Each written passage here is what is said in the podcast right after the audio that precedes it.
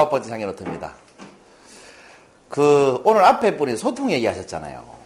제가 지금 수업 받으시는 분 중에 곧 전역하실 분이 계세요. 군생활 한 40년 하셨대요. 그래서 제가 이제 밖에 이렇게 베란다에 잠깐 나갔다 들어왔죠. 수업하다가. 잠깐 들어갔다 나오면서 이렇게 얘기를 했어요. 와, 오늘 정말 춥다. 그랬더니 그분이 이런 얘기를 하시대요. 그김 소장님은 군대 안 갔다 왔어요? 아, 근데 정말 추웠거든요. 오늘처럼. 군대 안 갔다 왔어요? 이러는 거예요. 그래서 제가 수업하면서, 그 수업하면서 이런 얘기를 했어요. 그 군대 그 오래 계시다 밖에 나오시면 그 민간인한테 춥다고 하면 추운 거 인정해 주셔야 됩니다. 그 민간인한테 군대 안 갔다 와서 이렇게 얘기하면 곤란합니다. 그래서 제가 소통에 대해서 얘기했던 기억이 나네요. 그리고 나서 쉬는 시간에 그분이 밖에 나가시더니 이러, 나갔다 오시더니 이런 거예요. 어우 추워라 이러시는 거예요. 좀 전에 저보고 안 춥다고 안 하셨어요? 그러니까 자기가 수업 들어올 때는 안 추웠대요. 그러니까 자기는 안 추운 줄 알았던 거지. 근데 곳에 추워졌던 거예요. 왜 아침에 따뜻하다 갑자기 추웠을 때 있잖아요. 그러셨던 거예요. 그러니까 어쨌든 이 소통의 핵심은 상대방이 어떤 하는 표현을 이렇게 받아들여주는 거에서 출발하는 게 아닌가 그런 생각이 들었습니다. 어, 백아버지 한겨노트는 세상을 따뜻하게 만드는 사람들의 공통점. 세상을 보면 여러분 주변에 이렇게 보면 세상을 좀 따뜻하게 만드시는 분 있죠. 뭐 단순하게 생각하면 마음이 차가운데 이 사람을 만나면 따뜻해지는 기분. 뭐 이런 사람들 있지 않습니까? 그렇게 생각하시면 될 것 같아요. 거창하게 생각하지 마시고. 두 개의 에피소드를 얘기해 드릴게요. 휠체어가 없으면 이동할 수 없는 소녀가 있었습니다. 이건 무슨 뜻이에요? 다리가 이제 장애가 있다는 뜻이겠죠. 그 어머니는 그렇지만 이 딸을 굉장히 사랑했어요. 아끼고 예뻐해주고 장애아로 취급하지도 않고. 그런데 어느 날 이제 딸 주려고 딸기를 이렇게 맛있는 딸기를 사왔습니다. 딸기를 사왔는데 이 딸이 포크로 이렇게 딸기 집어 먹을 거 아니에요. 근데 이 딸이 다리 하나가 부러진 포크로 딸기를 집어 먹는 거예요. 그 여러분이 여러분 딸이 이렇게 한다면 어떻게 하시겠어요? 훌륭하다 우리 딸 이렇게 하시겠습니까? 아니면 이렇게 얘기하시겠습니까? 왜 멀쩡한 포크 두고 부러진 포크로 먹느냐 이렇게 얘기하시겠습니까? 그 영혼에도 당연히 이렇게 얘기를 했습니다. 그랬더니 딸이 어 맞네 하고 멀쩡한 포크로 먹어야 되는데 이렇게 얘기하는 거예요. 이걸로도 충분히 먹을 수 있어요. 그럼 뭐 엄마가 어, 훌륭한 우리 딸 그래라 이렇게 하십니까? 아니면 이렇게 얘기하시겠습니까? 그러지 말고 멀쩡한 놔두고 왜 그래 부러진 거 버리고 어 이것으로 먹어 하면서 부러진 포크는 빼고 멀쩡한 포크를 준 겁니다. 그랬더니 딸이 감사합니다 엄마라고 한 게 아니고요. 갑자기 펑펑 울면서 이렇게 얘기하는 거예요. 싫어요. 이 포크로도 충분히 먹을 수 있다는데 왜 그러세요? 하면서 펑펑 울더랍니다. 왜 그랬을까요? 엄마가 가만히 생각해 보더니 딸을 따뜻하게 안아주면서 이렇게 얘기하는 거예요. 엄마가 정말 미안하구나. 네가 왜 그랬는지 알겠다. 우리 딸 그렇지만 충분히 사랑스럽단다. 세상이 편견을 가진 사람보다는 편견 없는 사람이 더 많다는 걸 명심했으면 좋겠다. 이렇게 얘기를 해줬어요. 여러분, 이 딸이 왜 포크를 다리 하나 부러진 걸 썼는지 이해되시죠? 네. 예. 그래서 그랬던 거예요. 여기서 첫 번째 에피소드고, 두 번째 에피소드는 우리 안경 가게 보면 그 애들이 늘 이렇게 창문에 붙어가지고 막 강아지 구경하잖아요. 그 열심히 강아지를 구경하던 소년이 있었어요, 이번에. 그런데 이 소년이 한 마리의 강아지를 유심히 이렇게 계속 쳐다보는 거예요. 이렇게 생겼었어요. 너무 예쁜 거예요, 이 소년한테는. 그래서 참지를 못하고 가게에 들어갔습니다. 이 소년이 가진 돈은 뭐 한 3천 원 정도 있었을 거예요. 그러니까 들어가가지고 어, 주인 아저씨한테 물어봅니다. 아저씨, 저 강아지 얼마예요? 이렇게 물어봅니다. 처음에는 이렇게 물어봤죠. 애완견 얼마예요? 그러니까 요즘 애완견 얼마 합니까? 한 30만원? 에서 50만 원 정도 하잖아요? 뭐 비싼 건 더 비싸기도 하겠지만. 그 주인 아저씨가 어, 30만 원에서 50만 원 사이란다. 그랬더니 저 강아지는 얼마예요? 물어봤어요. 그때 주인 아저씨가 저 강아지는 팔지 않는단다. 저 강아지가 이 소년이 찜해둔 강아지예요. 팔지 않는단다. 왜 안 팔아요? 그랬더니 주인 아저씨 이렇게 얘기하는 거예요. 저 강아지는 다리를 쫄르걸 다리에 장애가 있어서 팔 수가 없단다. 그랬어요. 그랬더니 소년이 그럼 저 강아지 제가 살게요. 방금 말했잖니. 저 강아지는 팔지 않는단다. 왜 팔지 않으시는데요? 저는 저 강아지가 마음에 드는데. 너는 왜 저 강아지를 살려고 하니? 그랬더니 소년이 이렇게 얘기하는 거예요. 한번 읽어보실래요? 시작. 저도 한쪽 다리가 불굴라서 다른 아이들처럼 달릴 수가 없어요. 그러니 이 강아지에게는 자기를 이해해 주는 사람이 필요해요. 네, 그래서 자기는 저 강아지를 꼭 사고 싶다는 거예요. 그리고 저 강아지도 같은 가격에 팔라고 하면서 3천 원을 주고 나머지는 천천히 갖겠다고 하고 그 강아지를 데려갔다고 합니다. 너무 강아지를 갖고 싶었던 거예요. 이 두 이야기가 좀 맥이 통하시죠? 네, 그랬었다고 합니다.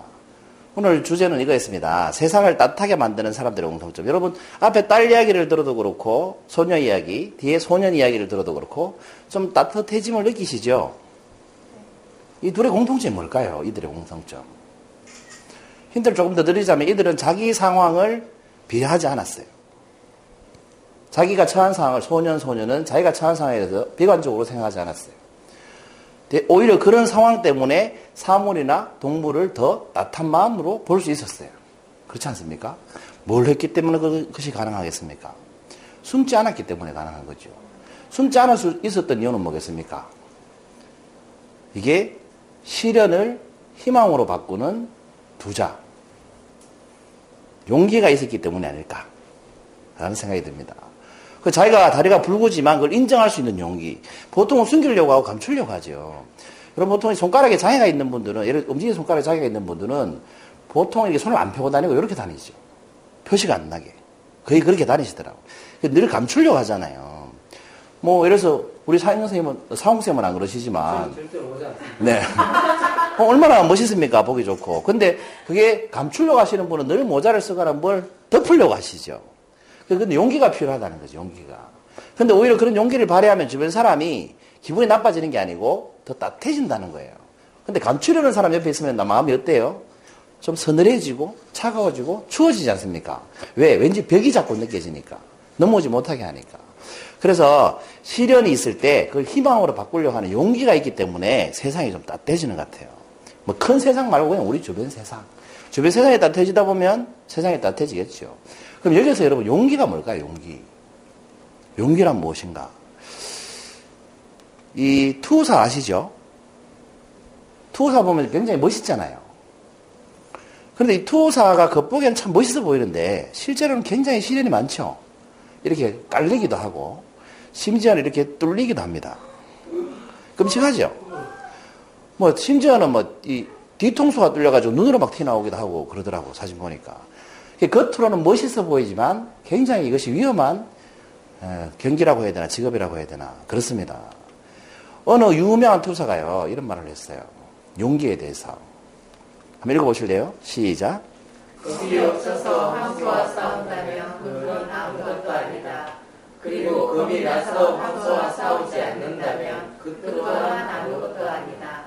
하지만 겁이 나는데도 황소와 싸우는 것은 대단한 일이다. 네. 그럼 용기는 뭘까요, 여러분? 두렵지 않은 사람이 용기 있는 사람이 아니고요. 두려움을 못 느끼는 사람이 용기 있는 사람이 아니고요. 두려워서 도망가는 사람이 용기 있는 사람이 아니고, 용기라는 것은 두렵지만 그걸 뭐 하는 거다? 극복하는 거다, 이 말입니다. 그러니까 장애가 있을 때 그걸 드러낸다는 것은 두렵죠. 그렇지만 그걸 극복할 때 우리가 용기 있는 사람이다, 이렇게 얘기하잖아요. 그래서 용기라는 건 두렵지만 뭔가를 하는 겁니다. 그래서 자기가 어떤 컴플렉스가 있거나 단점이 있을 때 그걸 당당하게 드러낼 수 있는 사람, 그 사람은 굉장히 용기 있는 사람이다. 우리 이렇게 봐줘야 됩니다. 뻔뻔한 사람이 아니고요. 참 눈치 없는 사람이 아니고요. 그렇게 용기 있는 사람으로 봐줘야 된다는 거죠. 예를 들면 이런 게 진짜 용기인 것 같아요. 여러분 영혼을 위한 닭고기 수프라는 책 읽어보셨어요? 이 책 꼭 읽어보시기 바랍니다. 여기에 보면 리자와 남동생 이야기가 나오는데 그 리자라는 소녀와 그 다섯 살짜리 남동생 이야기가 나옵니다. 근데 이 리자라는 소녀가 이제 죽을 병에 걸렸어요. 불치병에 걸렸어요. 남동생하고 동시에. 그런데 기적적으로 이 남동생은 항체가 생겨가지고 병이 나와버렸어요. 근데 약이 없어요. 근데 남동생은 저절로 약, 나와버린 거예요. 항체가 생겨가지고, 기적처럼. 그럼 이 리자라는 누나는 죽게 생겼잖아요. 그럼 이 누나가 살 수 있는 방법 뭐겠습니까? 유일한 방법. 약이 없어요. 동생은 살았어요. 몸에 뭐가 생겼다고? 항체가.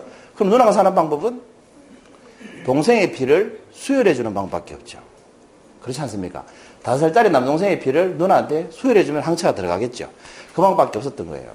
그래서 간호사가 묻습니다. 다섯 살 꼬마 남자애한테. 꼬마야, 네가 누나한테 피를 줘야 누나가 살 수 있단다. 어떻게 할래? 다섯 살짜리 겁나잖아요. 바늘 이만한 거 꼽을 주면. 그 남동생이 이렇게 얘기했어요. 어, 그 방법밖에 없다면 당연히 그렇게 해야지요. 하고 수혈을 했대요. 그 수혈을 하면서 이제 피가 누나한테 갈 거 아니에요? 그 누나가 이제 얼굴에 화색이 돌더래요. 화색이 도는 걸 보고 제 간호사한테 물어보니까 어, 이제 누나는 살 수 있단다. 그러니까 이게 꼬마가 얼굴이 창백해지면서 기뻐하기보다는 창백해지면서 간호사한테 이런 질문을 했습니다. 뭐라고 했을 것 같습니까? 그럼 전 이제 죽는 건가요? 이렇게 질문하는 겁니다. 그리고 꼬마의 용기가 대단하지 않습니까? 다섯 살짜리 꼬마는 뭘 하는 줄 알았어요? 언니한테 피를 주면 죽는 줄 알고 수혈하기로 결정을 했던 거예요. 두려웠겠죠. 그렇지만 누나를 살리기 위해서 용기를 냈던 겁니다. 이런 게 진짜 용기 아니겠습니까? 그러니까 세상이 좀 따뜻해지잖아요. 그렇죠. 여러분 혹시 지금 힘드시면 용기를 한번 내보시기 바랍니다. 그러면 나도 따뜻해지고 주변도 따뜻해지지 않을까. 이런 추운 날씨쯤 아무것도 아닐 거라고 생각합니다. 배가 고픈 장애로 되었습니다. 감사합니다.